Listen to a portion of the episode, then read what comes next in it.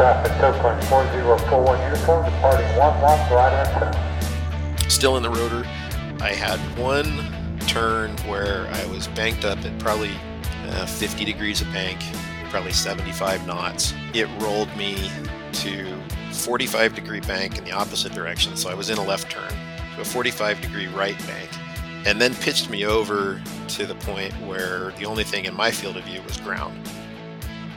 This is Soaring the Sky, a glider pilot's podcast, coming to you from the Mid Atlantic region here in the United States and bringing you great soaring content from glider pilots all over the globe.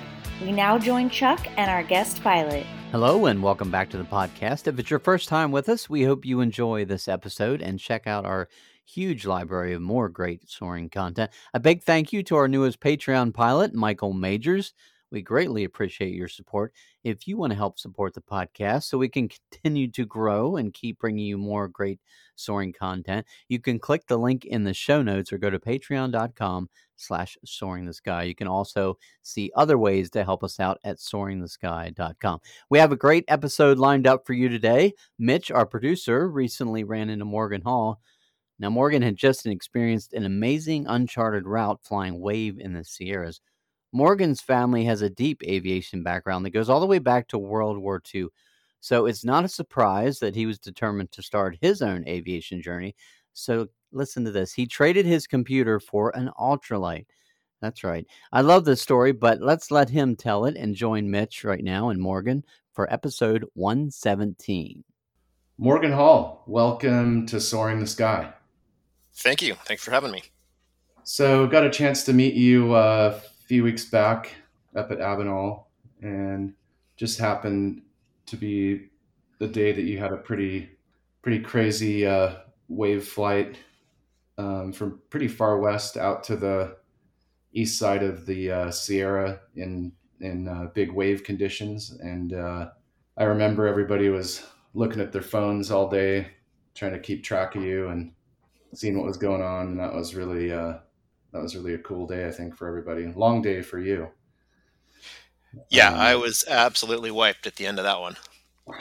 Yeah, and we we just barely made the uh, taco place with like five minutes to spare before all the food in town was was basically uh, we were we were going to be going to like 7-Eleven or the mini mart for you know for nachos or something um, just a few minutes after. So uh, well, before we get into any of that, any of that stuff on your your kind of epic flight that day, um, what we usually do is start off with uh, just having the guest pilot do kind of a brief uh, flyover of of uh, their aviation bio and, and sort of where where your aviation journey um, you know began for you and how you how you got into to soaring and all that. Sure, happy to talk about that. Um, so I think I, I have aviation DNA, if that's possible. Um, you know, I think it was passed down. My father's side of the family um, had aviators in it going back to World War II, um, bomber trainers, uh, airline executives. Uh, I didn't. My my dad didn't. Uh, it was my parents were divorced, so so I, I didn't spend a lot of time with my dad, so I didn't actually get to spend my my youth growing up in in aircraft. But uh, I did get a chance to fly with him a few times in uh, in the early '80s. My journey really in flying started probably in the early '90s, and I I actually traded a computer for an ultralight, and uh, and I flew that thing out of Paso Robles for uh, probably a year or two. Um, this was back before all the vineyards and everything were were everywhere so we could we could ground skim and fly around uh, you know low altitude and not really have to worry too much about landing because you could chop the power and land anywhere. Um, so, but so how really, were you when you started flying ultralights? Oh i was uh, probably 20 21 oh, okay. Um, so uh, you know young enough to be dumb i suppose but uh, smart enough to get smart enough to get away with most things. Um, but I really didn't love flying with the engine. I mean, I, I enjoyed the flying; it was it was fun, but um, you know, I found my I found myself out there on on a couple of cloud filled prefrontal days with the thing pulled back to idle and you know trying to thermal this ultralight that you know honestly had probably a 600 foot per minute sink rate with the engine off and um, at the same time i was flying uh, remote control gliders a bunch and one day in probably you know spring of 1992 i was flying my remote control glider on a hill in cayucos and this crazy dude ran off the hill and flew over the top of me in a hang glider. And over the next few months, I got to know the the local pilots, mm-hmm. and mm-hmm. um, you know that really piqued my interest. And eventually, I did some training with them. Um, a couple of guys, Charlie Benoit and uh, Trevor Kurth, were kind of instrumental into getting me into into flying mm-hmm. hang gliders. And really ran with that for about 17 years. Um, you know, cut my my teeth in cross country flying out of uh, the Cuyama Valley, a site called Plowshare Peak. Um, lots of flying in the Owens in the summer times, trips up to Canada and Washington. So pretty good cross country experience. Um, you know, flights in excess of 170 miles. Uh, you know, I, I had a, had a had a pretty pretty good foundation uh, for for soaring when um, I decided, you know, I was ready for a different challenge or something a little different. And in 2008, um, took a, a, demo flight. Did, did, you, uh, did, your ankles and knees and everything make it in one piece through all those years? Um, for the most part, I have a you know I had surgery on my on my knee from a, a blown meniscus. Uh, you know, landing downwind with a hang with an eighty pound hang glider on your back can uh, yeah. can can can beat you up. Um, but uh, but for the most part, I, I I was relatively injury free, other than other than the knee. Um, but you know, all right of us had close calls, or I remember landing downwind once and on short final seeing my GPS indicating 28 miles an hour over the ground, and I was like, "Oh, this oh, isn't going to end. This isn't going to end well." uh, no. No. So, uh, but really, okay. all of my early soaring started in hang gliders. Yeah, we had a hang glider pilot on just uh, a couple episodes ago, um, and yeah, you'd be surprised how many how many um, glider pilots were flying RC, um, you know, such as yeah myself as flying RC gliders for I don't know 15 years or something, and then I just got tired of looking at this little plastic guy in the cockpit, and I thought, well, you know, why not me? You know, why does it have to be you every every day, right? Exactly. So yeah. Uh, so 2008 yeah, 2008, uh, went out to Avenal and took a demo flight in a 233, um, which you know wasn't what wasn't what I was there to fly. I mean, I, I I knew that I had to go through the training process, but but I was enamored with glass ships, not with 233s. Um, nonetheless, hopped in it. Uh, I think got off tow and climbed about 5,000 feet in a thermal and uh, realized, yep, I can do this, but man, I, I have to do something with my feet instead of just point my toes all of a sudden. So mm-hmm. um, decided that you know that was a that that was something I wanted to try, and uh, I think uh, my wife Julie and I were she took a demo flight that day as well, and uh, I think we were out at Avenal every weekend for like the next two and a half months straight. You know, didn't miss a didn't miss a, a Saturday, um, and uh, soloed in 10 flights, whatever whatever the minimum was, essentially, uh, to to have gone through the basics, and then um, took my check ride in January of 2009, and and then we pretty shortly thereafter hopped on uh, hopped on a plane to New Zealand and spent uh, three weeks in New Zealand and, and spent about four yeah, days in Omarama flying with uh, Gavin Wills. Oh man! So that kind of lit a fire. I realized, man, this whole two seat flying is pretty awesome. Um, yeah. And the Duo Discus is great.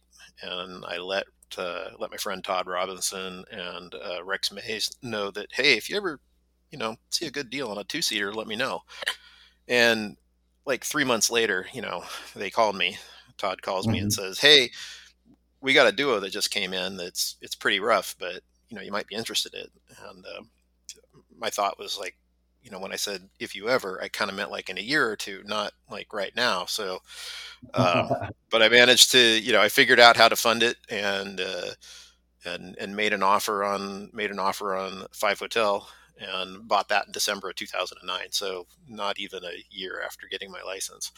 Um, we picked up a we picked up a duodiscus and it was it was in pretty rough shape the wings were really really crazed but um, you know good good solid bones and a great flying airplane um, started flying that pretty extensively i had an asw 20 that i was a partner in um, so I'm curious uh, on the on your on your your crazed wings. What did what did you what did you do to mitigate that at the time? Did did you do you know do take it take it down and do like a a, a, a PU um, like a poly paint job or just do like a cut and buff and just kind of live with it or how did you how did you deal with that? Well, so the since I had spent everything I possibly could, actually all the money that I'd saved to uh, remodel our kitchen and I couldn't come up with a decent design turned into an airplane, which honestly was the best money I could have, you know, best thing I could have done with that money at the time. Um, so we didn't really have any money to, to refinish the wings. I think that was the reason the, the, the people that owned it were selling it. they didn't like, you know, a $40,000 price tag for, for a complete refinish. Um, so I, I got it back and I went after it with sandpaper, you know, um, 800 grit to start with. Um, the crazing the the crazing was so bad it, it felt about like running your hands over a cheese grater i mean it was literally sharp and you know you could feel it scrape on your on the palms of your hands when you ran them across the wing. So uh, did some 800 for hours and hours and then a thousand and then 1200 and then and then cut and polish from there. And and it actually looked pretty good you know with a heavy wax job uh, it, right. it smoothed it smoothed out. Um, I just had to go through that basically every year for the next five or six years because any moisture that got into the trailer, it would cause the little crazing edges to to lift, and you'd you'd notice in spring that your wings were starting to feel pretty rough. Um, interestingly enough, it it really didn't seem to impact the way it flew.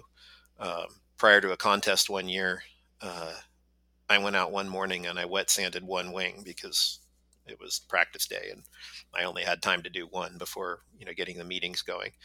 So I wet sanded one wing, got it perfectly smooth. The other wing was completely rough and terrible feeling. I thought for sure there'd be a, a, a turn or some kind of a tendency that you'd notice. Couldn't tell at all. Airplane flew fine. Um, and uh, yeah, I'm, I'm dealing, I'm dealing with kind of a crazing situation as well, but just kind of living with it. Pretty much the same approach that that uh, that you took. Yep, keep it waxed. Um, you know, eventually, uh, I did have uh, my buddy Todd refinish it, um, and he spent about 450 hours probably between oh, most of that. And most of that ends up being sanding. You know, either sanding it off or sanding the, and polishing the the new polyurethane that went on it. But um, you know, it came out looking like like sheet glass when he when he finished it, and uh, it's beautiful. Still flies great. Um, now, the only down, the only downside. You, you, also fly powered, right? Yeah. So uh, I didn't I didn't pick up my power license until 2014. I was working up in the Bay Area, living on the Central Coast, and really hating the occasional three and a half hour drive. So I thought, you know, why not add my my power ticket and and commute sometimes in a power plane? So I was able to um, I was actually able to basically borrow a share of a Cessna 150 from one of our, our club members, uh, Frank Owen. And uh, I think Zach may have mentioned him on a previous pro- podcast, but uh, mm-hmm. he uh, he loaned me his share of his of his Cessna 150 while he was out of the country, and I had 90 days to get my power ticket done. That's um, awesome. Got that taken care of, and then later in 2014 purchased a, a Glasair 2 RG, which is a fairly fairly quick two seat experimental retractable landing gear, 200 horsepower. Great commuter airplane. You know, cruises pretty happily at about 175 knots.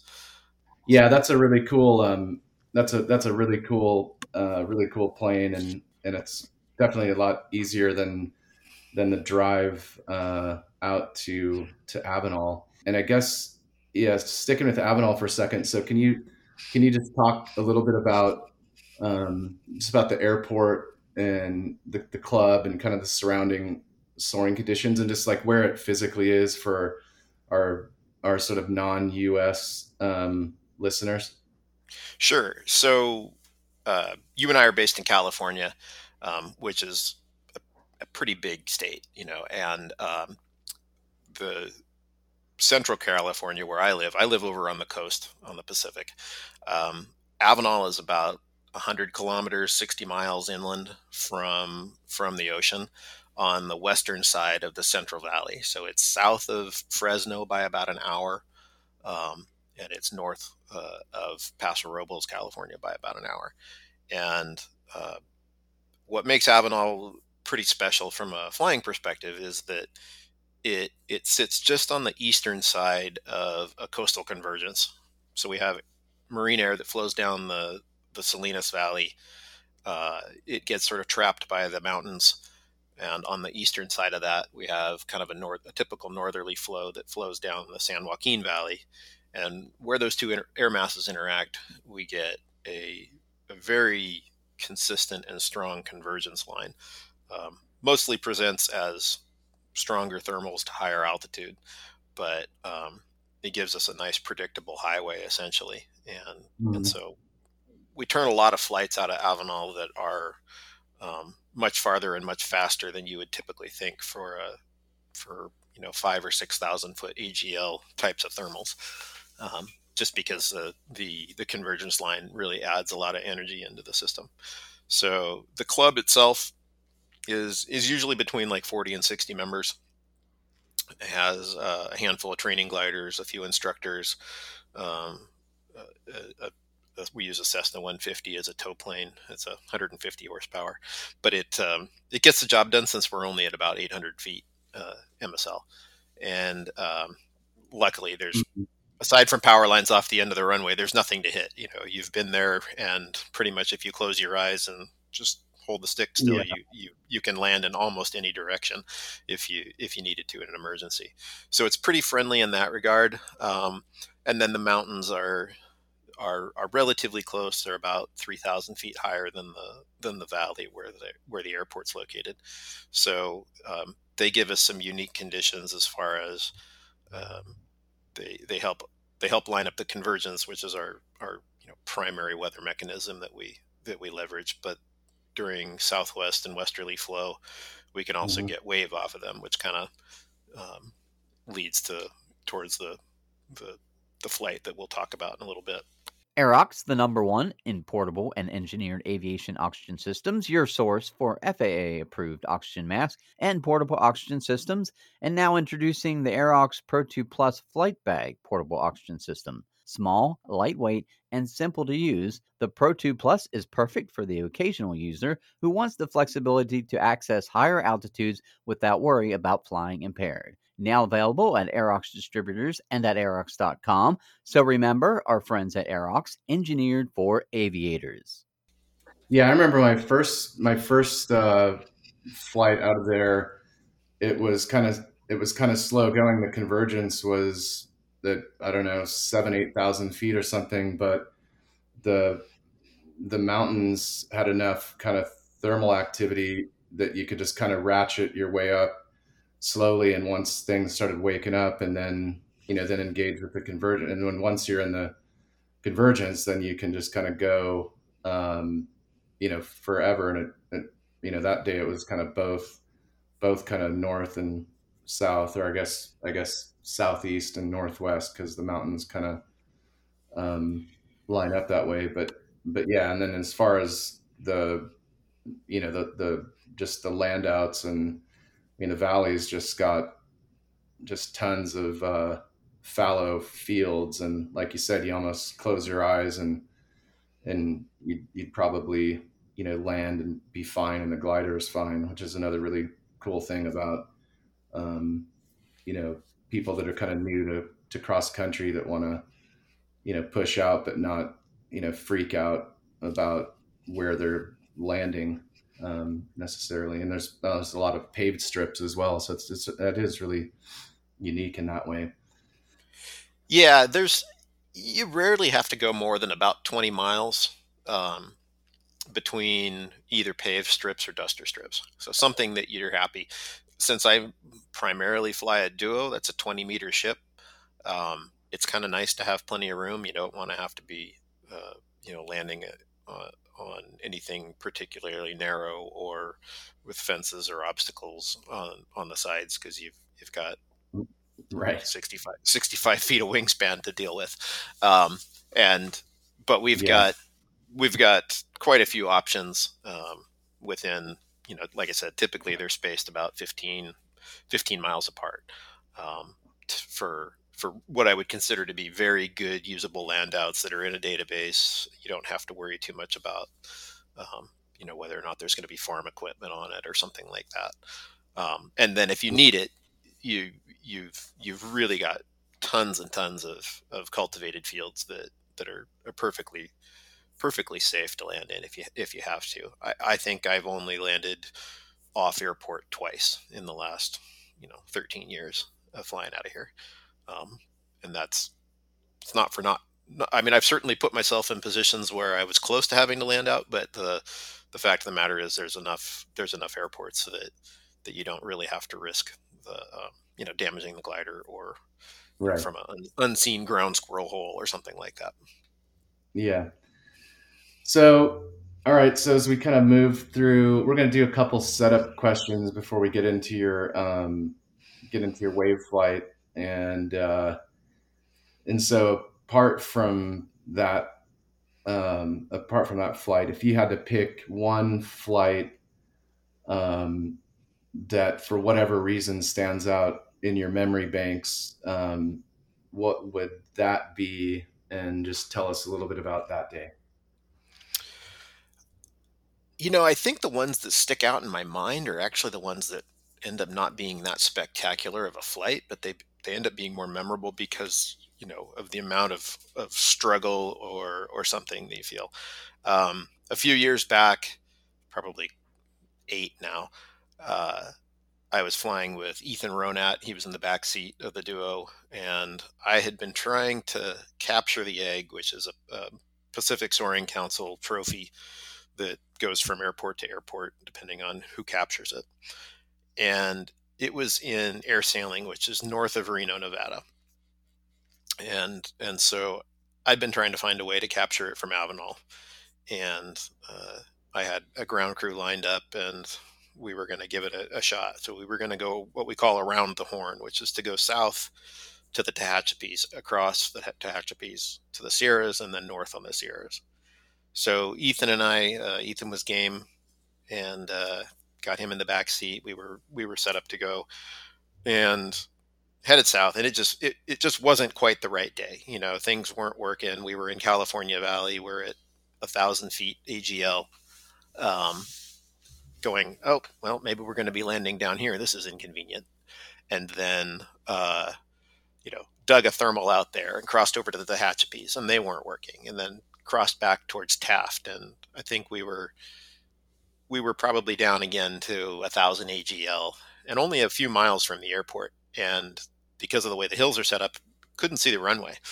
So uh, I was just I wasn't willing to like push up this.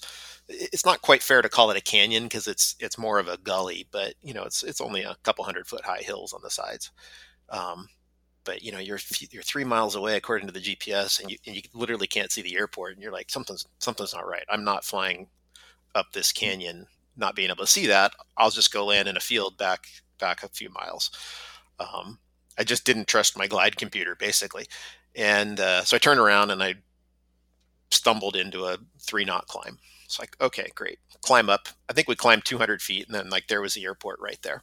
yeah, uh, I mean, the, the, the trusting the flight computer thing for you know relative newbie like you know myself that that only has a, a couple of you know, a couple of significant kind of out of the final glide of, you know, your home airport type of flights. Um, that that is a challenge for for uh, you know glider pilots a little bit earlier in their in their cross country career just that sight picture of you know wow that looks really that looks really low and and really far and and and lo and behold most of the time yeah you get back and you know you're like way over um, exactly.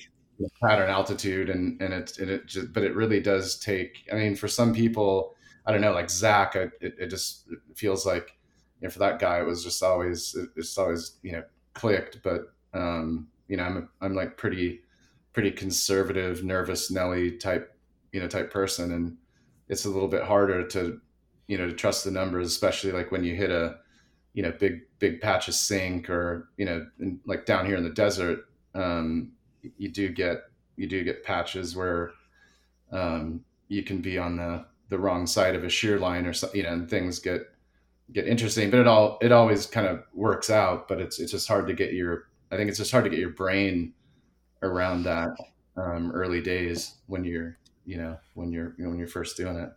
Absolutely, and and you know even even the thirty to one glide, which is you know reasonably conservative in a in a ship that can do you know 45 and still air um, is really flat and really uncomfortable. You know you look you look at a 30 degree uh, 30 to 1 glide uh, to something that's you know 20 or 30 miles away when you're uh, you know at, at, the kind of altitudes that we're flying around here and and it looks impossibly flat and it's not and it's not even maximum glide for the glider so you throw a few obstacles a little bit of a hill that you have to fly over uh, and um, you know, when I say the glide computer said we could make it, I mean, it, it said we could make it with a couple hundred feet over a pattern altitude, but it, it just didn't feel right. And I wasn't willing to, to push into this unknown kind of a situation where, you know, we were going to go from we've got safe fields behind us to, man, I just, I just walked us into a, into a place where there's nowhere level to land. Um,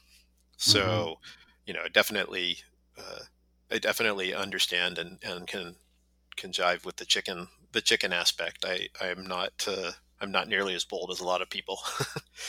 uh, so we we got up there and we to just try to close out this little story. We got we got up maybe to four thousand feet, so not real high.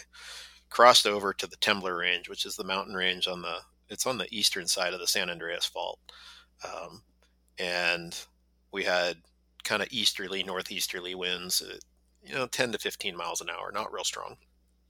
And I ridge soared for the next probably 15 miles um, back to the north, headed back towards Avenal until we got to the Highway 58 um, pass. So there's a highway that comes through a little notch, and that notch creates just enough of a vent for the marine air to push through.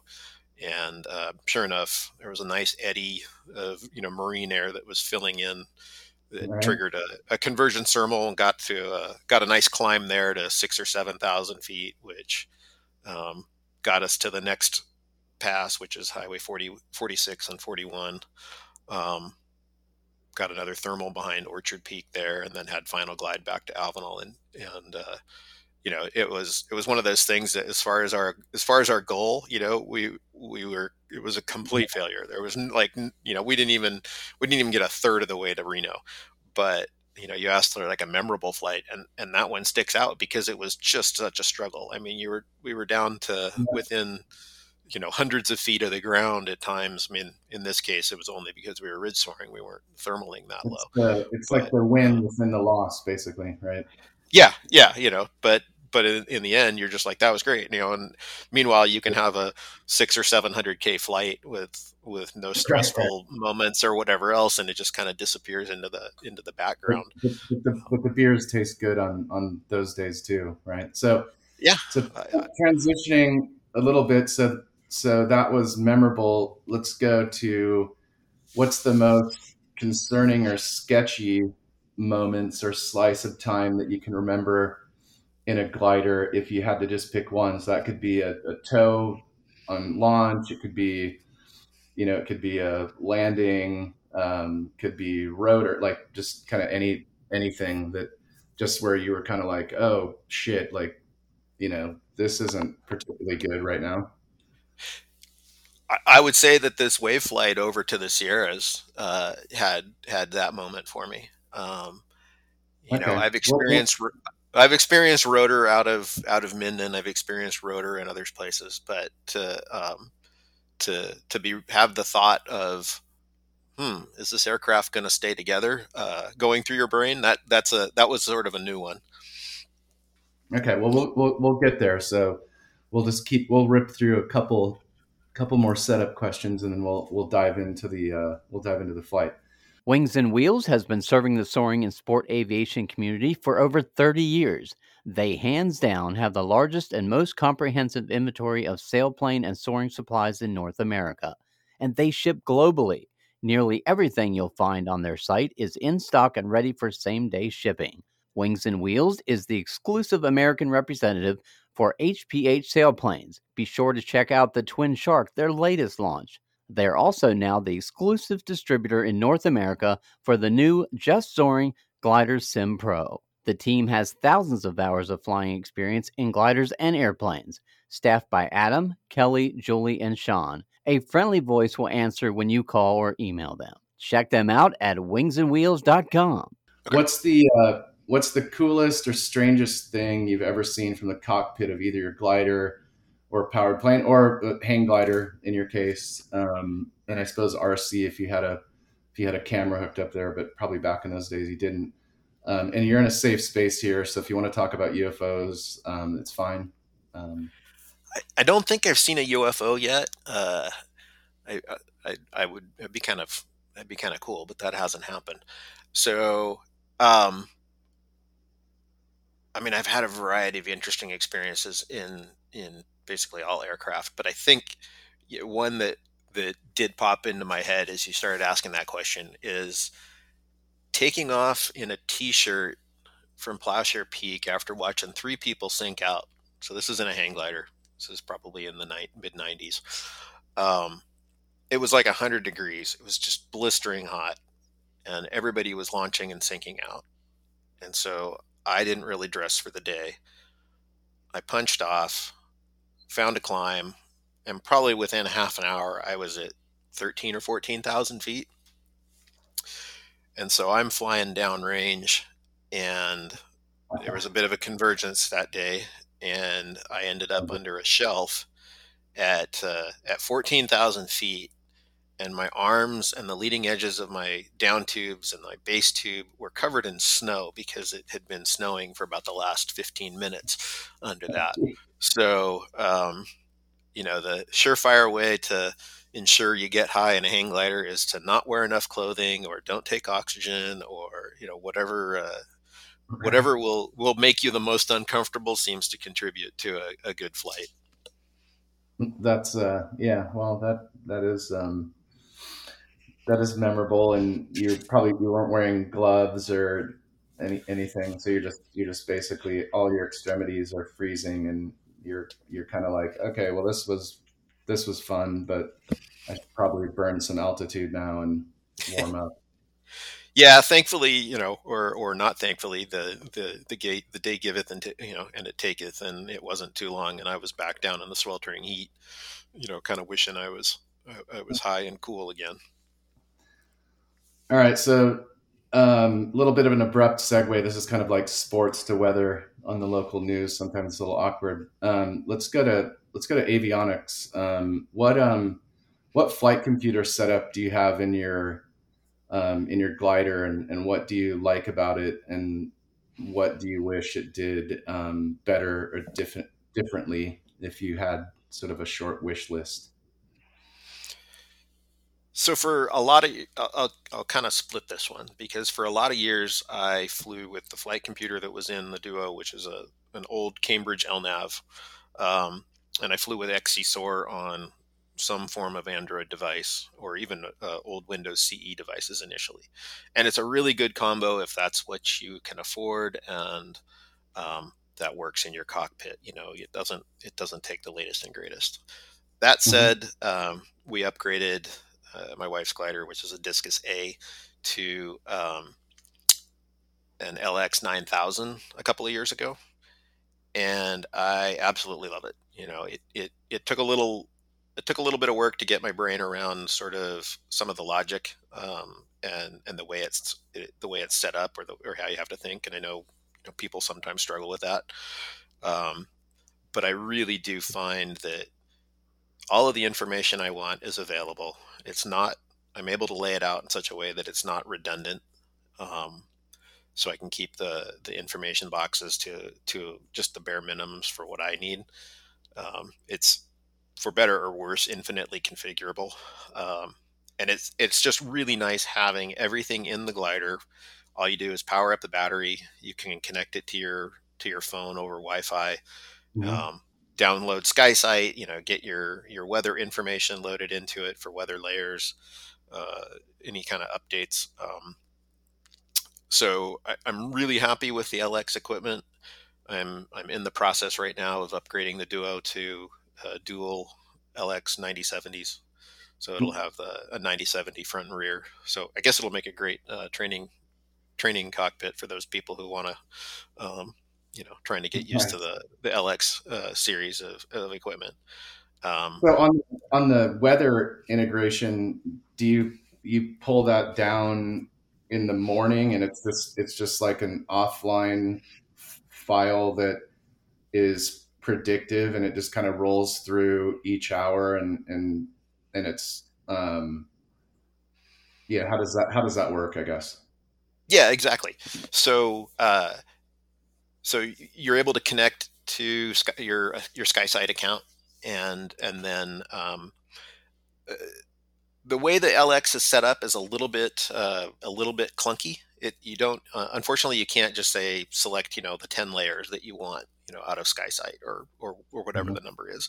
You actually have to uh, have a page that has that particular weather layer on it in your in your configuration. So I have a bunch of duplicate pages set up because the things I'm mostly interested in are convergence and um, uh, and wave.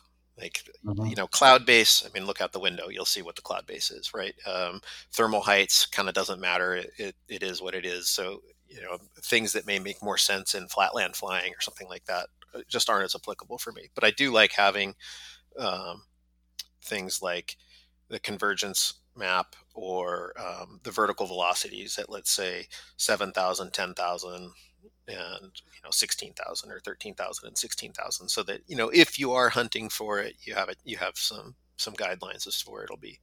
Um, so it's a little funky. You do have to set up these pages in advance in order to have uh, the LX cache those um, mm-hmm. when you when you connect it to Wi-Fi.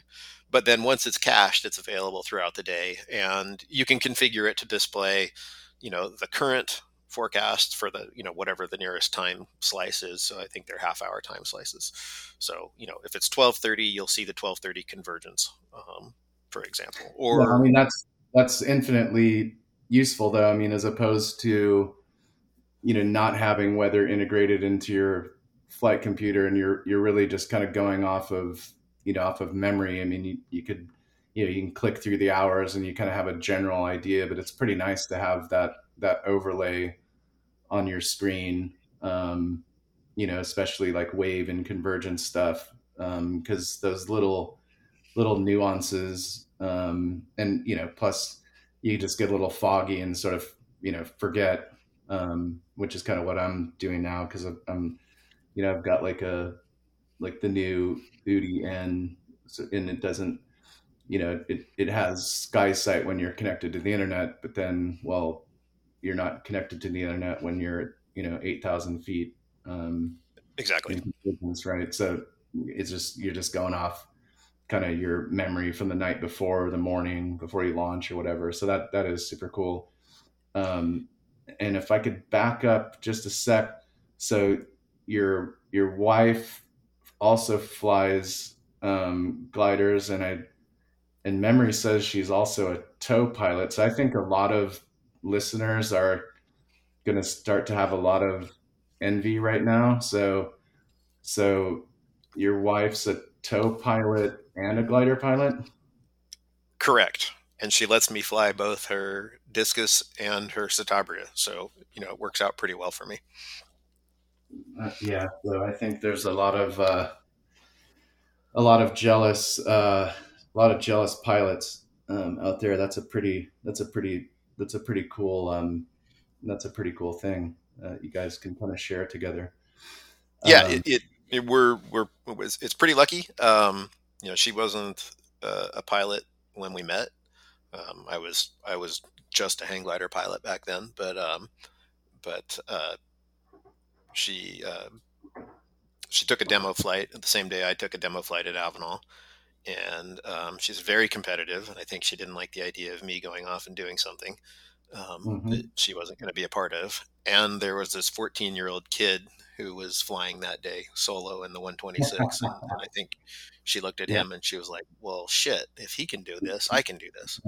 Um, yeah, and uh, and it, it um, it ignited a passion that she just didn't know existed. You know, like like so many people, um, probably especially women. You know, they aren't introduced to the concept of hey, you can be a pilot, right? So um, it was it was only in later in life that she discovered the passion for flying and um, got her glider license, and then got her her power Yeah. license. She got her power power license well before me, um, and then uh, uh, instrument rating and um, so so yeah it, it works out. We can we can tow each other. Um, we have you know the uh, we have the single seat discus. We have the duo. Um, the uh, it would be a lie to say that flying as a couple is always easy. It can be very difficult. Um, you have to learn to Yeah. to so sep- interesting business separate things in the cockpit. You know there's yeah i mean that just comes with the territory right? But yeah she she retrieved me um which is another cool thing about avenal so i got a so i got a, a land out retrieve um what this couple couple weeks ago. Zach just of course smoked me and he was up in convergence and i was kind of scraping around. I think it was coalinga and it was all shaded and nothing was happening and um and she just popped over in the 150 and you know, we hooked up and then, um, you know, had another few hour flight after that. It's really cool. Um, so, all right, well, let's, let's dive into the, uh, let's dive into the big wave flight. Um, and I guess for listeners that want to check it out on, on, uh, OLC, I guess they just search for Morgan Hall and it'll, it'll pop right up. Yeah. yeah the flight was on april 16th of 2022 Okay, yeah, and So- I've got I've got OLC up on my on my screen now. So maybe maybe start with kind of like when you you know how many days before did you see kind of conditions shaping up and and what was going to make this flight particularly challenging and and and I, I th- my memory says it was it was sort of a route that hadn't really been um, done before in because I, I guess you started in wave over on the, the the coastal side and then made it all the way out to the to the Owens Valley. Is that is that a correct assessment? Yeah. Um, so the so a few days prior to that flight, um, maybe even almost a week, uh, Kempton Izuno had, had shot me a text and had said, "Hey, you know, looks like really good day coming up. You know, next Tuesday or something like that. I don't remember what it was. So uh, it kind of got got me looking at the weather a bit more um, coming into that weekend. Um, and and we had a number of fronts that came through, and they just sort of wobbled around, and they you know they hit Northern California, or they they didn't really hit us, and and so the the, the flight that Kempton and I had been talking about um, just really wasn't lining up to happen, and um, but I kept an eye on on Saturday because I, I saw I saw some wave potential, and then the closer we got to the weekend, the the more it looked like it was just going to be a good valley day with you know 6000 7000 foot cloud base out in the valley. So you know kind of a, a, a typical post frontal thermal day um, in the central valley in in april or may. Um, but what i noticed was we the front the timing of the front seemed to be such that in the morning there was going to be kind of residual prefrontal winds so at you know 8 a.m. I think is the earliest that SkySight shows, it, it looked like there was going to be wave, um, mostly on the Temblor Range, which is 40 miles or so southeast of Avenal. Um, and and so it kind of opened up this this possibility of well maybe we could launch early and get into wave. And initially my thinking was let's just see if we can stay up on wave long enough for the thermals to kick off and then you know descend down into the boundary layer and and and have a thermal flight. Um, you know i've certainly gone the other direction plenty of times where you're flying thermals and then you find a little bit of wave and you and you climb up into it um, and then you end the day in thermals again. But you know this was a scenario where it looked like relatively strong wave four to five knots um, all the way up to 18000 feet um, I'm kind of a notorious sort of late planner. Like I kind of hem and haw, and I don't really make up my mind until until pretty late. So I, I was kind of a jerk, and I didn't let Zach know early enough um, that maybe I was thinking of doing something silly. Um, and so I think it was it was like Friday morning, and I I I got up and I was like asked Julie, I'm like, hey, uh, can you tow me at dawn tomorrow at Avenal? And uh, so yeah. she was she was game for that. Um, just Soaring, the makers of the Glider Sim Pro sailplane simulator cockpit, would like to congratulate German pilot Ben Fest for his recent victory in the first ever FAI sanctioned aviation esports event in history, the Sailplane World Grand Prix, which Ben won after several days of exciting competition against some of the top Condor soaring pilots from around the world. If you are looking for a best in class dedicated sailplane simulator cockpit for Condor or Microsoft Flight Sim, look no further than the Just Soaring Glider Sim Pro. Check them out at justsoaring.com or at just.soaring on Instagram. Saturday flight and Avenal usually only flies on you know on Saturdays, so it's kind of a lottery ticket thing where you you not only had kind of this perfect weather shaping up, but it also coincided with, you know, everybody's going to be out there and, you know, tow off and all that kind of stuff, which is, which made it even more, um, you know, more kind of special. Yeah, there was a, there was a significant amount of serendipity involved.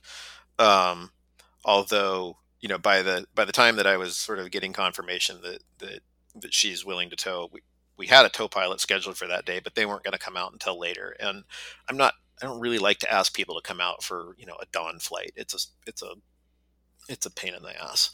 Um, and, and wave is also a little bit uh, uh, of a different scenario. You know, you don't want, you want to make sure that the tow pilots that you're asking, I mean, have, have flown in that. I mean, the rotor can be kind of snotty.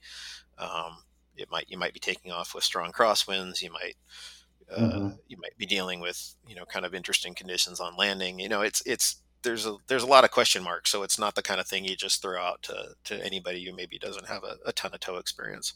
So having having Julie available to tow, or someone like Dan Gudgel who um, you know is is more than happy to get slapped around in the rotor. Um, is, is usually kind of my go-to people when when I'm when I'm thinking of an early flight. Um, so I think it was uh, it, my, uh, my check ride, by the way. He's a DPE um, and sort of a local weather. He, well, he is a weather guru, isn't he? Yeah, pretty much.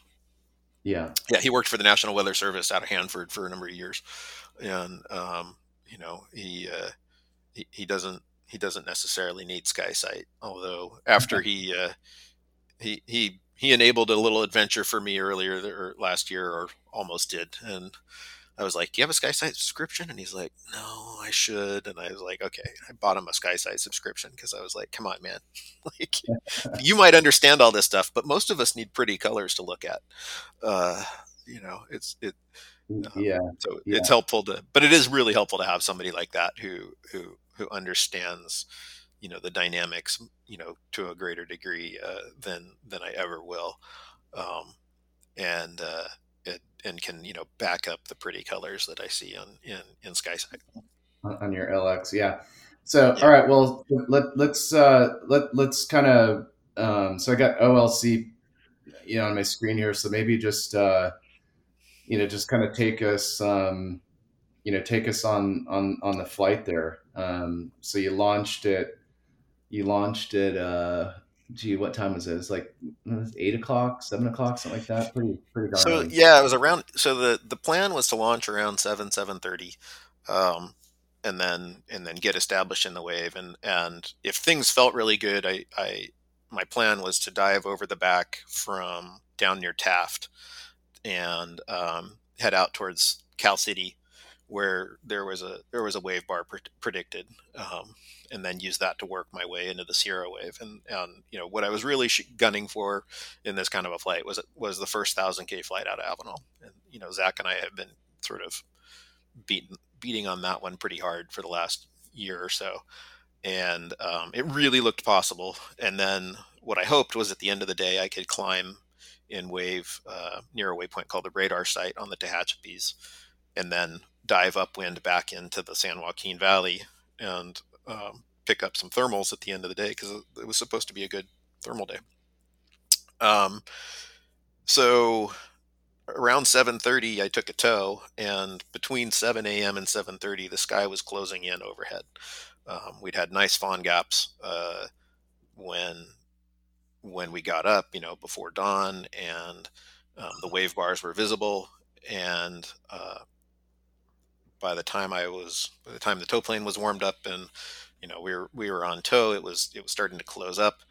I released at about you know 2300 MSL, which is pretty low, um, but in you know solid three knot three knots of lift. And it petered out at like 3300 and i pretty much sank out like a rock after that. I had uh, no luck finding any other rotor or any other workable lift landed back at the landed back at the airport got out of the way i ran zach's wing he went um, he took a tow out to the east trying to find a different wave bar in the clear air to work um, and he was working that and then i i got loaded up for a for a second flight. So the second the second launch was at about you know eight fifteen or something like that. So about forty five minutes later than I than I really wanted to be. Um, and by then the sky had changed again, and we had some openings forming, and uh, it was there was a fairly visible wave bar to the to the northwest in between Avenal and Coalinga. And so I think I got off tow in the 4,000 foot range, which is pretty high tow for um, you know, we often don't need that much of a of a tow, but I didn't feel like sinking out again, and um, and then it, it, was a bit of a slow climb, you know, just a couple knots, nothing nothing real fast, um, and the and the air was was very wet, so that you know it was raining over in the on the coast and Paso Robles and in San Luis Obispo, and um, it wasn't it wasn't like dangerous wet. We had large foehn gaps and um, and plenty of um, plenty of visibility down and behind me, but it was wet enough that it's a little intimidating because you can't always see like what's over the next lenticular or you know what's what's over the next uh, next cloud bar.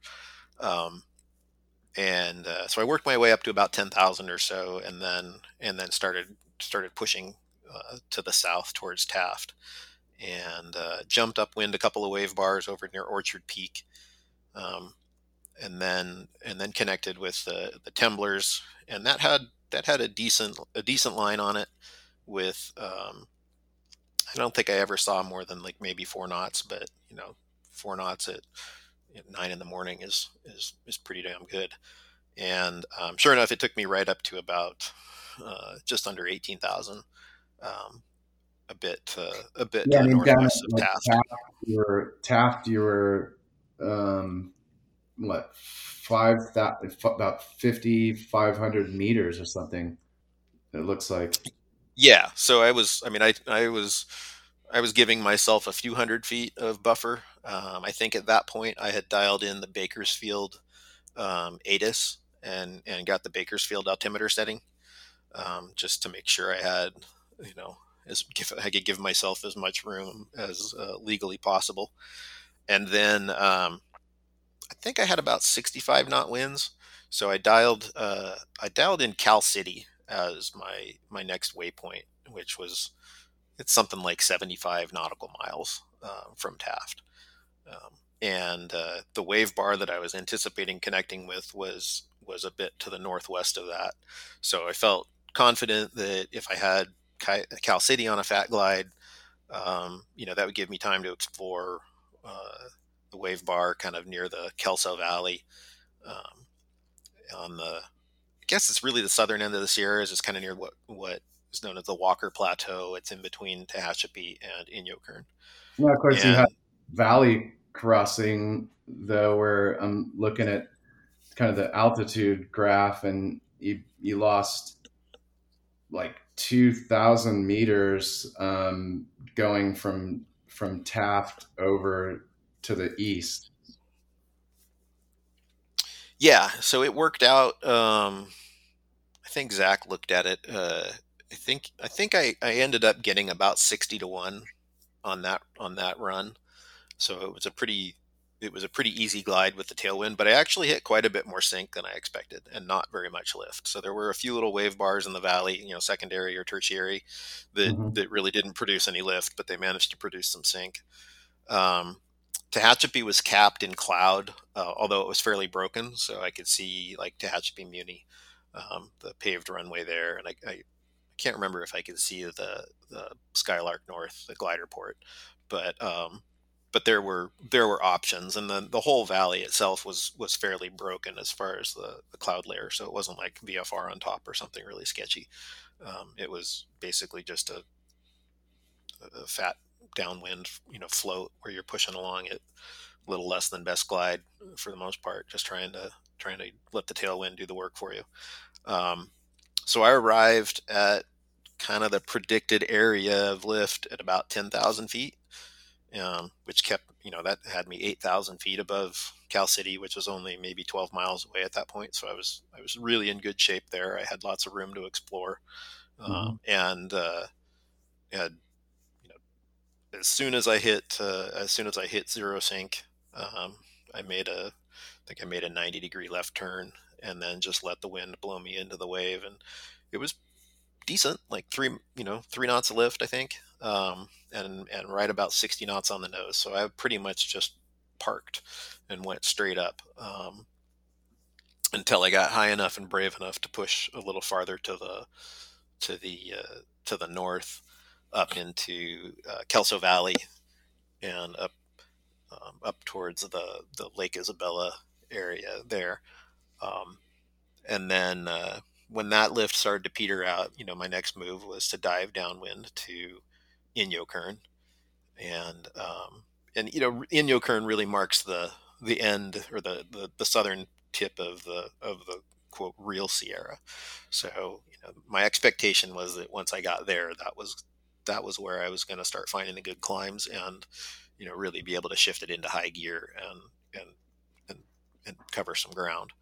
Um, and uh, it it was a little weaker at Inyokern than I was I sort of hoped. Um, I haven't flown wave out of Inyokern before, so this was my first time into that particular uh, portion of the Sierras in in wave, and um, you know I think I probably ended up connecting in a secondary wave because I was pretty much over Highway 395, um, and a lot of times it'll be closer to the mountains than that, but I didn't really go through anything uh, closer, so you know no guarantees given the given the wind speeds. Um, and I started to press north, and pretty quickly I was butting up against the edge of the restricted area. I think it's 2505. And so I backtracked a little bit, called Joshua um, approach to find out, you know, what the situation was for overflight of 2505, because um, it was going to make it a li- life a lot easier if I didn't have to to steer clear of that. Um, it it takes a little bit of a corner, um, so you know you can often run up just right on the you know right on the edge of the airspace, and then it turns and, and backs away and gives you some more room. Um, so they You through there a little, well, just that little corner, like Volcano Peak or whatever. Yeah, yeah. There's, you know, you can. I I, I was gonna be able to sneak around the edge of that, but I I just felt a lot more comfortable if I if I needed to be in the restricted area that you know it would be better to to go back and double check. So I went back, got it to an area with stronger climb, and then uh, called Joshua and found out that indeed, you know, with uh, with a squawk code and um, flight following, mm-hmm. uh, I could I could enter 2505 above 10,000 feet. So and that's where you're powered. That's kind of where your powered guy sort of comfortable with the radio and talking to air traffic control and all that stuff kind of comes in handy. I would assume also, right? It it definitely helps. You know, being familiar with the ATC system and you know knowing that they are there to help you and um, it's it's it's beneficial. I mean, they're they, they're they're generally really pretty easy to work with, um, and uh, you know, so I just called them up for a VFR request, found out found out whether or not I could get in. Took a few minutes to decide if I was going to go ahead and take the flight following, um, and then and then uh, called them back and said, yeah, you know, I'd like to go ahead yeah. and get flight following. Um, and they're like, well, where to? And I'm like, up to Bishop. And they're like, how high? And I'm like, as high as I can get, hopefully. um, so uh, so yeah. Uh, got a got a squawk code, and then and then that yeah. let me just climb to uh, seventeen thousand five hundred. You know, you're like I'm in a glider, guys, but okay, I'll give that a rip. Yeah, um, and uh, so the with a squawk code, then I could enter the restricted area without without having to worry about it, and um, I used that for my my first leg to the north. Um, and like I said, I was probably in the secondary bar and uh, it was working. It was working pretty well. Um, it was working great in the you know up to about Olancha or so. Our longtime sponsor of the show, the Soaring Academy, is engaged in nonprofit outreach work with local area veterans and also with young people for the STEM programs at their top notch gliderport facility just outside of Los Angeles, nestled near the north side of the San Gabriel Mountains. They also have a fantastic flight school and are continuing to turn out great glider pilots every month. If you like to donate to their nonprofit initiatives or learn more about their flight school, go to soaringacademy.org or check them out on Instagram at Soaring Academy. No, when when you're in the Owens Valley on a on a wave day, um, I would imagine that I mean your flight computer says, okay, if you get into a jam, you know you could land here, here, and here, but then on the ground, um, you know my reckoning of, of that is that it's pretty it's pretty sporty um, on the ground down there, right? So you're you're you're pretty much committed to like not really wanting to land out back there on wave days. I definitely didn't want to find myself low in the Owens Valley. Um, you know the the runways are, are all aligned um, up and down the valley. You know, sort of generally north south, or I guess probably more northwest southeast, and the rotor was touching down in Olancha on the southern end of of the Owens Dry Lake, um, and so there were pretty massive uh, dust uh, walls of dust getting pulled up and out towards the Panamint Valley, which is out to the east. So it, it was clear that the you know winds were winds were snotty. I didn't check the AWOS at um, Lone Pine. That can be a useful thing. Um, you know, just check and see what the what the winds are. That would have told me what surface winds were doing. I mean, um, but I didn't. You know, I, I didn't get low enough to where I felt like that was necessary. 40, 40 knots or something crazy down there. What was what was that? I said, what, what's your guess on what it, what you know what the winds would be doing down there if you got rotor touching down and you know dust walls and stuff? I, I, suspect it was probably yeah 40 knots, maybe 50 knots uh, in in the Olancha area on the surface. I mean, I mean enough that that it would be very unpleasant. you know, if assuming yeah. you landed and and you know got the glider on the ground, you'd you'd probably be stuck in the glider with the with dive brakes out and the stick the stick pushed forward for the next you know, day while you waited for somebody to come help you. Um, right, so. Right so I, I wouldn't say that landing wasn't an option, but it was definitely very far down my list of things that I wanted to be doing in the Owens Valley that day. Um, All right, so, so you're, you're pushing north, um, and yeah, kind of keep uh, keep keep going with that. Yeah, so I I I got up into the 17 17.5 range, and was running along at you know probably 100 and 110 knots uh, indicated um, and uh, and around the north end of Olancha, if you if you kind of look at if you look at this at the Sierras, you'll see there's kind of a point that juts out um, right there south of of lone pine, and then the and the Sierras kind of make a little bit of a directional change, and they and that's really where the big stuff uh, uh, uh starts. You know, you, um, you are getting into fourteen thousand foot peaks up into the Mount Whitney area, and it's a it's kind of a dramatic change from from the mountains down closer to Olancha, which are you know the peaks are at for the most part you know ten thousand maybe, and um, and pretty even, so they get a lot more jagged when you when you get up into the into the the big portion of the Sierras, and I crossed through an area of you know sink, but nothing nothing really terrible, and then it it, it bumped up to maybe 20 knots down. So that's getting pretty bad.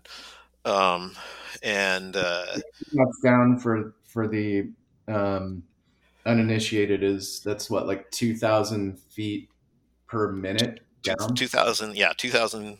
You know, 2,000, 2,100 feet per minute. Um, of, that's of, uh, pretty insane.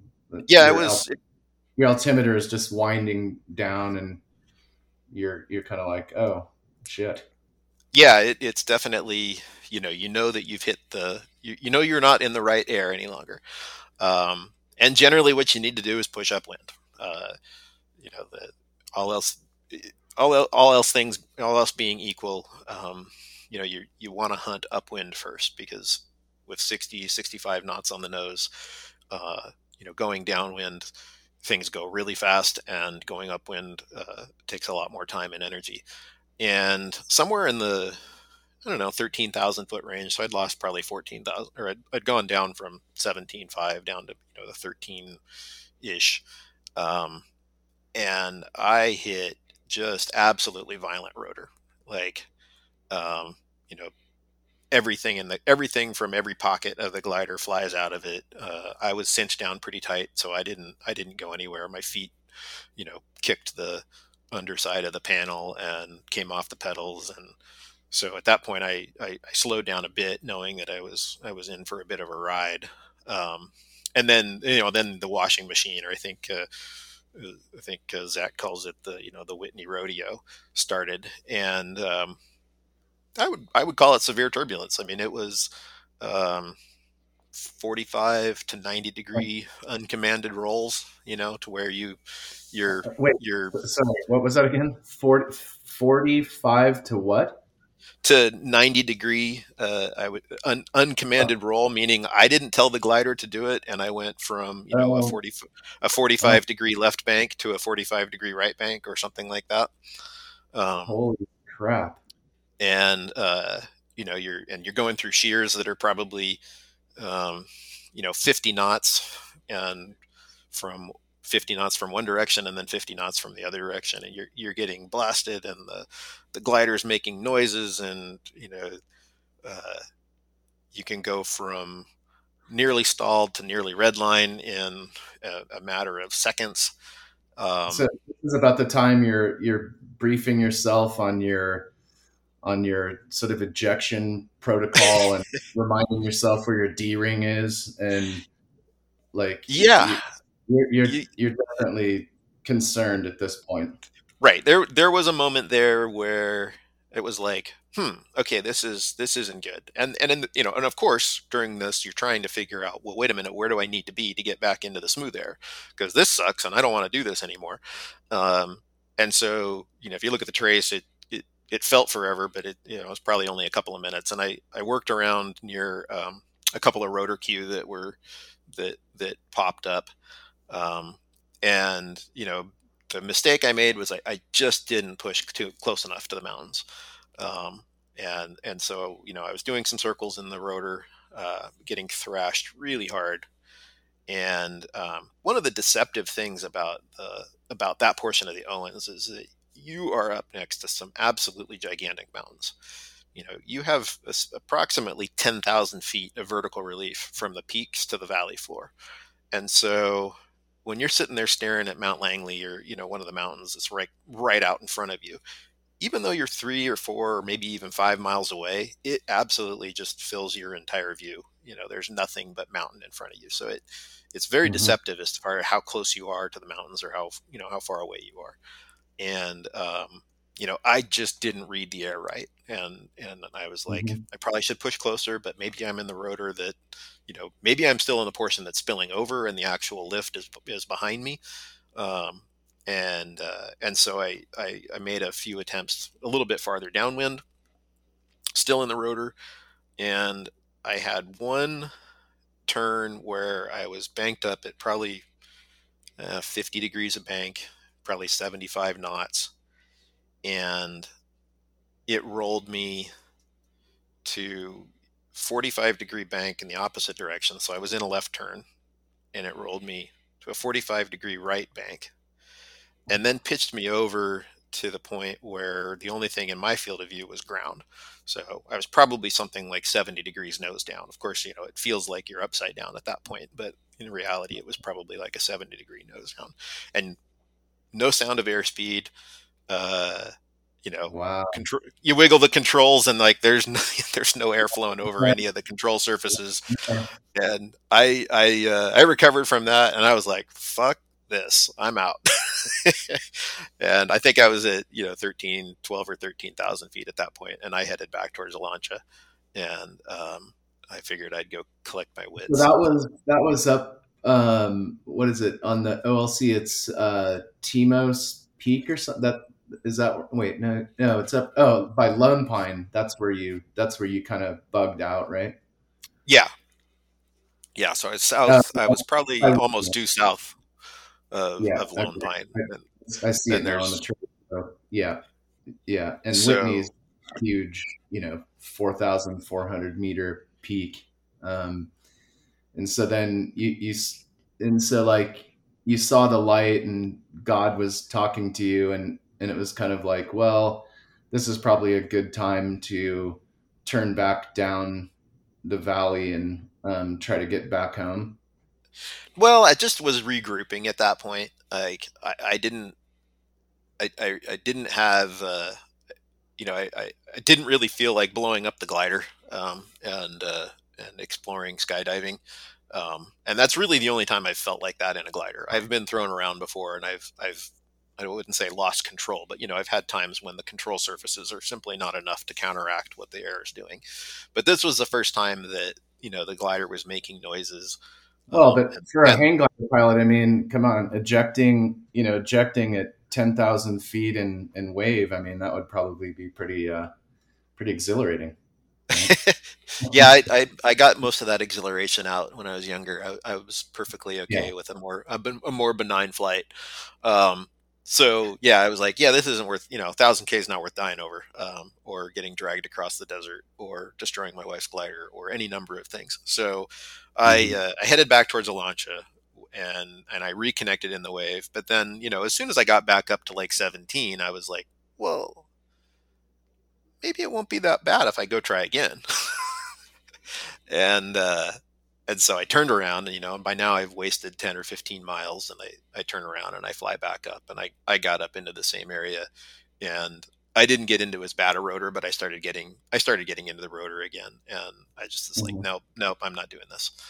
Um, and, yeah. uh, I mean, that was a mistake. I, I, you know, I, I just, I didn't think my way through the problem and be like, okay, wait, what's going on here? You know, like the mountain range direction has changed the, the wave is going to be spilling over in a different way. I'm going to have to punch upwind two more miles than I have, you know. So of course I tried the same thing and I had the same experience. It wasn't it wasn't really shocking, um, but in the moment, dealing with the adrenaline and everything else, I I, I was like, uh, that's okay. I don't I don't need to do this. So I I turned and I ran south.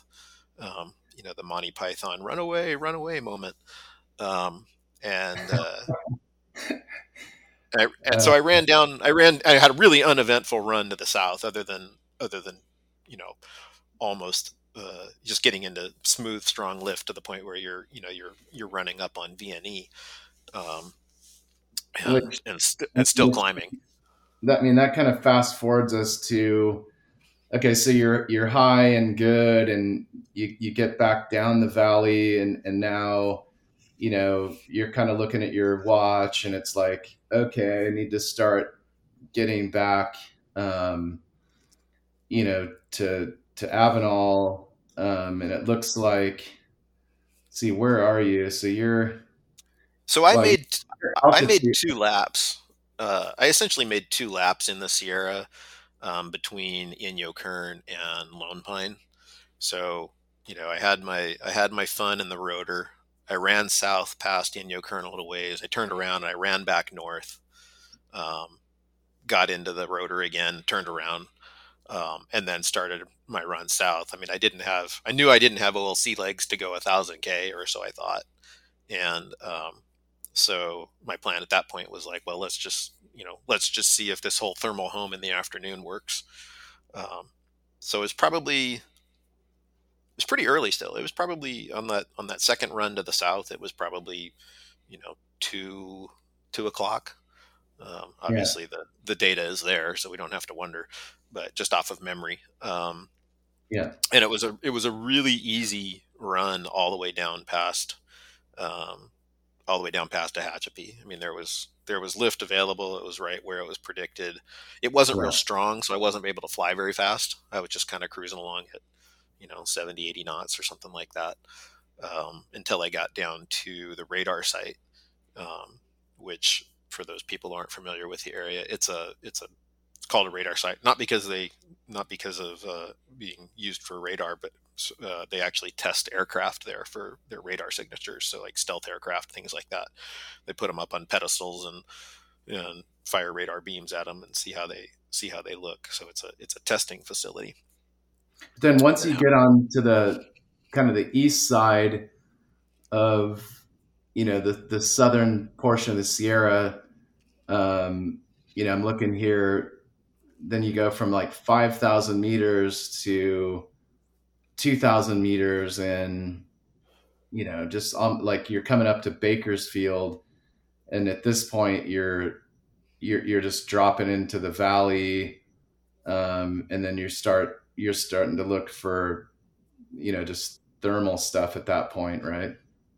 Yeah, so that that portion was actually really spectacular um, uh, as far as the flight was concerned because it it was there were these you know really nice puffy cumulus clouds, probably I don't know three or four thousand feet of vertical development on them. So you know just your perfect cotton ball, but you're coming down from seventeen thousand feet, so you're you know I was five six thousand feet above the tops of them and then um, kind of weaving between them as I as I worked my way up towards the the north side of Bakersfield. So it was almost like a flying dream where you're you're just you know kind of carving your way through these canyons of the clouds. Um, they were pretty nicely spaced and, and and everything, but I mean it was it, it took a while to before I got down below cloud base, which was only at about maybe six thousand feet. Um, and I I took sort of a northerly path there because with the westerly flow, um, I have I've had several flights around uh, around that area where um, the ridge line works um, really well on the western slope of the Sierra if you can get into it, and uh, you can run for about 70 nautical miles up along the mountains um, with very little circling a lot of times, uh, just just partially ridge lift, partially thermals, um, all the way up until almost near Reedley, kind of south of or the east of east of Big of uh, Fresno. So at this point, I knew that I was I was actually OLC wise going to be only about 20 miles or 40 kilometers, 30 kilometers short of a thousand K. So, you know, my OLC home um, display on the LX 9000 was, was showing me at, um, I have mine set in nautical miles, so I think it was showing me at like 516 nautical miles if I made it back to Avenal, and I needed 540 to get to, uh, to for a thousand k. Um, always fun having to do the math from you know one unit to another. Uh, Mhm. and so my option was like, well, if I run north, I can get past Fresno. That'll get me to a thousand K. And then I just got to try to dart across the valley. So I, I kind of took the northerly path around Bakersfield, but the westerly winds were so strong and the cloud base was so low that it, it really just wasn't safe to push up into the mountains as far as I would have liked to. Um, Yeah. It's a long, flat glide out over I- I wouldn't call it unlandable terrain, but it's terrain you wouldn't want to have to land in. You know, there, it's kind of rolling hills. There's no flat spots. There's no fields, and uh, you'd be dealing with you know a 15 knot headwind in in less than less than friendly terrain. So I, I, I wasn't able to push into the mountains though I wanted. So I, I kind of came off the foothills and, and headed out towards Delano. Um, and uh, the only the only thing really that didn't go as planned that is for the day, aside from getting my ass kicked in rotor, was uh, the the thermals were just not as strong. You know, I mean, I think at four o'clock, the the forecast had been for I don't know, you know, four knots to seven thousand feet or seven knots to six thousand feet. I mean, it was a pretty strong day, and it was like I was really happy to pick up two knots to forty five hundred feet. So um, it turned into well, a real on the slog. Way to the airport, you got down to what is it? It's it's showing six feet. So what about 2000, 2000 AGL at like El Rico or something, and then you dug out you dug out some thermal there. Um, but that's that was that was kind of as scratchy as you got, like on the yeah, way it was fairly consistent. There were, um, but it was drying up really fast. So you know, as I descended from the flight levels down into the into the clouds, or um, into the into the thermal layer, you know, there were these big, beautiful, puffy clouds. And by the time I got to around Delano, um, there were just little scraggly cu with with just wispies and things like that. And and the lift was just dying fast. And it wasn't actually even that late at that point. It was like maybe 4:30. Um, and uh, and so it, it really took me a long time to get across the valley. You know, I mean, it was. Well, and you're flying upwind too, right? I mean, yeah, you're upwind, no, you know, unballasted. Um, so yeah. you're you're you're you're kind of kind of kind of battling it. You're losing ground every time you stop in thermal. Um, and uh, yeah, there were a couple of low points there, like like uh, in between Delano and, and Corcoran, I think I got down into the you know 2500 MSL range, and then you know found a climb and moved on and found another little climb, and then I got to uh, near Westlake Farms, and there was a there was a bit of a convergence line there that I I got back up into the I don't know 6,000 feet, five five fifty five hundred, six thousand, something like that. And at that and point, I had to make a decision. Oh, go ahead. Go ahead. I was gonna say at that point I had to make a decision because I had final glide to Avenal, but if I could get onto the hills north of Coalinga, I could get that extra 24 miles away from Avenal I needed to to get a thousand k. So I'm looking at this little convergence line that heads up towards Coalinga, and I was like, okay, I'm gonna follow. You know, I'm gonna I'm gonna take I'm gonna take these clouds and and you know go this route. Um, I really only need two more thermals, and you know I can I can make this happen and uh, it didn't happen. so I I got to, I got up north of Coalinga and found a little climb that petered out uh, well below cloud base, and everything similar to what you experienced uh, earlier in the day was was shaded, and you know it was it was six thirty. 6.30 yeah. in the evening at that point and i poked around as much as i could um, found a few little you know weak one knot climbs and stuff like that but eventually just had to had to admit defeat and uh, and and go go land it go land at Coalinga. Or, well, or celebrate success. yeah, it, you know, it, it was at the moment in the in the moment it was it was defeat because I was so focused on a thousand k.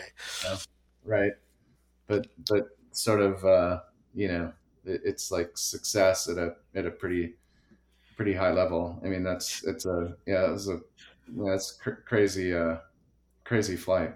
Yeah, I mean, I I've I've torn the flight apart in my head. You know, out of all the different places I could have made a, a, a decision different, and and uh, you know, got that extra twenty miles I needed to to get to a thousand k, um, which is just a number, but you know, it's a big one. Um, and uh, but the reality was is it it it was a it, it actually I mean I recognize it is a fairly groundbreaking flight because of the fact that it just it took off you know took off in wave transitioned from one wave system to another and then you know finished the day in in thermals which is it's just kind of an unusual set of circumstances that, let that happen um, and uh, you know but i think it's it I think what the best thing is is that it really kind of opens opens the door. It's a psychological barrier of, you know, we don't tend to jump wave systems this dramatically, um, yeah. most of the time. So you know, it's not going to take much. Somebody somebody can pop out of Avenal, get into get into the wave, take that same line down towards Cal City. It's a it's a real safe. It's in, in the grand scheme of things, it's a safe route. You know, from eighteen thousand feet at Taft, you can easily make Cal City. Cal City's well aligned with the winds. Um, when I was near Cal City, the winds were like 15 knots on the ground at Cal City, so they weren't, you know, they weren't bad, even though I was in 60 knots of wind at altitude. So, um, you know, as long as you've got a, uh, as long as you've got a crew and, and the willingness, it, you know, it, it's a, it's a really viable route for getting established in the Sierra Wave. And you know, at that point, you go do a thousand, fifteen hundred k um, if you just if you just put the puzzle pieces together uh, mm-hmm. on on the right day. So. Um, I think I think a bunch of people, you know, will I think we'll see this flight duplicated. Maybe not the thermal at the end of the day portion because that part was really just a, a unique aspect of the weather, but um, but certainly the the the jump to the Sierras is is it, will be the first of many. It'll be the first of many, I'm sure. All right, so we're running a little long in time. I'm Gonna just fast forward to the end here. Um, just last couple uh, wrap up questions. So, um, who are a few of the people or peers and mentors in the glider world that you look up look up to for their accomplishments in soaring, whether that's racing, wave flights, um, people you follow on social media, significant others, um, you know. Yeah, it, it's a, you know, we're really fortunate that there are just a ton of people who are willing to share knowledge and, um, you know, you may have met them, you may not have met them. Uh, we're in an area where we've got um, guys like Rami, we've got you know Darren Braun, uh, Matt Gillis, people with just tremendous um, weather knowledge that they're sharing and and and, and helping each other out. Um, you know, I think flying with Gavin Wills down in New Zealand was was was huge. You know, he he's a he's just a, a, wonderful pilot and instructor to fly with. So, um, you know, there's a, there's it's really a lot of the a lot of the peer group. It's the upcoming guys like Zach and Thomas Greenhill and others that are that are uh, you know kind of keeping the energy going that uh, that that sort of you know bring out the kid in all of us. So mm-hmm. there's a, there's, yeah. a, there's a ton of people. You know, uh, I'm not remembering all of them right now. I'm sorry. Yeah, yeah. Well, uh, yeah. I mean, the the world's better definitely for the for the young guns that are trying to keep things, uh, you know, keep things going. And but yeah, so thanks for sharing. Uh, you know, sharing your your story and your adventures, and um, you know, can congratulations on a on a on a pretty you know groundbreaking or air breaking, I guess, because we're in the, in the yeah. Uh. And um, you know, really appreciate you taking the time uh, for us. And uh, I bet a lot of people are gonna, you know, pick up some pieces here, learn some stuff, and and get in, get inspired to do, um, you know, their own epic flights in, in whatever degree or way that is. Absolutely. So really appreciate it. And thanks for coming on Soaring the Sky. All right. Thanks a lot, Mitch. Talk to you soon. If you would like to say hi and let us know where you are enjoying the podcast, we would love to hear from you. If you are a glider pilot and want to share your aviation journey, contact us at chuck at soaringthesky.com or send us a message on our website at soaringthesky.com and Chuck will get in touch with you. We hope you join us next time for another soaring adventure here on Soaring the Sky, a Glider Pilots podcast. Soaring the Sky is written and produced by Chuck Fulton, co producer Mitch Thompson. Original music for the podcast was written and produced by Kim Spangler. Graphic design for the podcast was created by Zachary Fulton. Voiceover work was done by Michelle Perez.